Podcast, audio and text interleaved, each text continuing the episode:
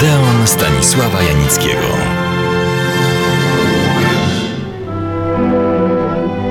Przed tygodniem opowiedziałem Państwu o pierwszych filmach polskich, które powstały tuż po zakończeniu wojny, II wojny światowej oczywiście.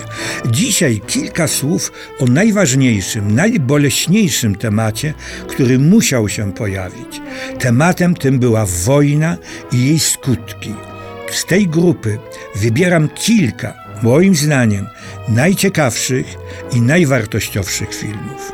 Pierwszym jest ostatni etap Wandy Jakubowskiej, który wszedł na ekrany już w roku 1948.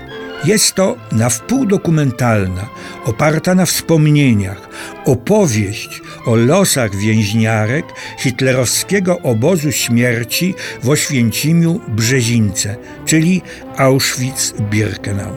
Wstrząsający obraz ludzkich cierpień i tragedii, jednocześnie także obraz walki człowieka o swoją godność. Bohaterkami filmu są przedstawicielki różnych narodowości. Główną polska Żydówka Marta, francuski, Rosjanki, ale i niemiecka komunistka. Film kończą słowa umierającej Marty, głównej bohaterki filmu. Nie pozwólcie, żeby Oświęcim się powtórzył. Dziś brzmi to może zbyt patetycznie, ale pamiętajmy, że film powstał w bezpośredniej reakcji na koszmar obozowy zaledwie dwa lata po wyzwoleniu obozów Auschwitz. A film ten zrealizowała Wanda Jakubowska, która była więźniarką tego obozu. Ostatni etap był pierwszym na świecie filmem fabularnym o hitlerowskich obozach śmierci. Ten film powstał i wszedł na ekrany bez ingerencji władz. Natomiast miasto nieujarzmione, czyli Robinson warszawski, poddane zostało kardynalnym zmianom podyktowanym przez ówczesne władze. Pierwotna wersja tej opowieści, zgodnie z zamiarami twórców Jerzego Zarzyckiego i Jerzego Andrzejewskiego, miała być w nawiązaniu do powieści Defoe filmem o ludzkiej samotności i zagrożeniu. Robinson był świadkiem zagłady swego miasta, swego świata. Dziewczyna, którą uratował od śmierci i pokochał, odchodziła z innym, powstańcem. Robinson, znów samotny jak na początku, ginie od przypadkowej kuli tuż przed wyzwoleniem Warszawy. Twórców filmu zmuszono do upolitycznienia filmu i wprowadzenia przede wszystkim wątku zwycięskiej armii radzieckiej wyzwalającej Warszawę, co było faktem, ale nie miało nic wspólnego z Robinsonowską opowieścią. Ingerencje władz w powstawanie filmów sygnalizowały dobitnie ingerencje we wszystkie dziedziny życia. W 1950 roku powstał to wyjątkowe, kameralny dramat wojenny, ale jego losy, podobnie jak miasta nieujarzmionego, też były skomplikowane.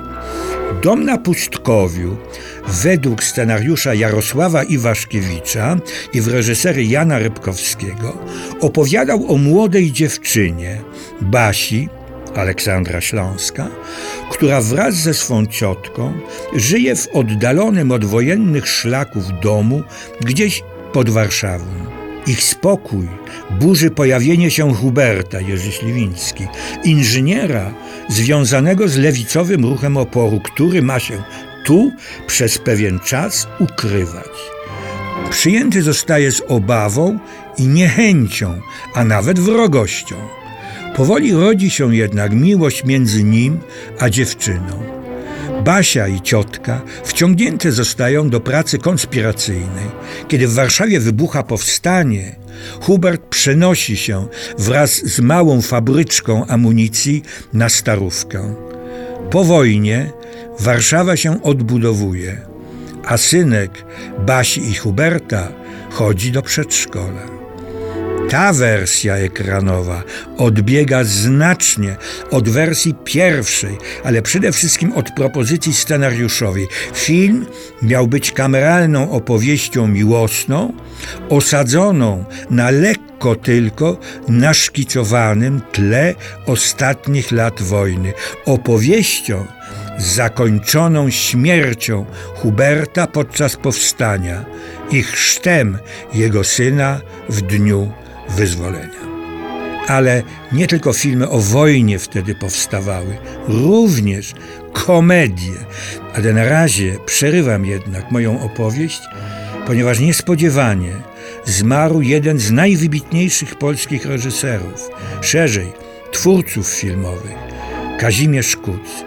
W tym roku ukończyłby 90 lat. Niestety.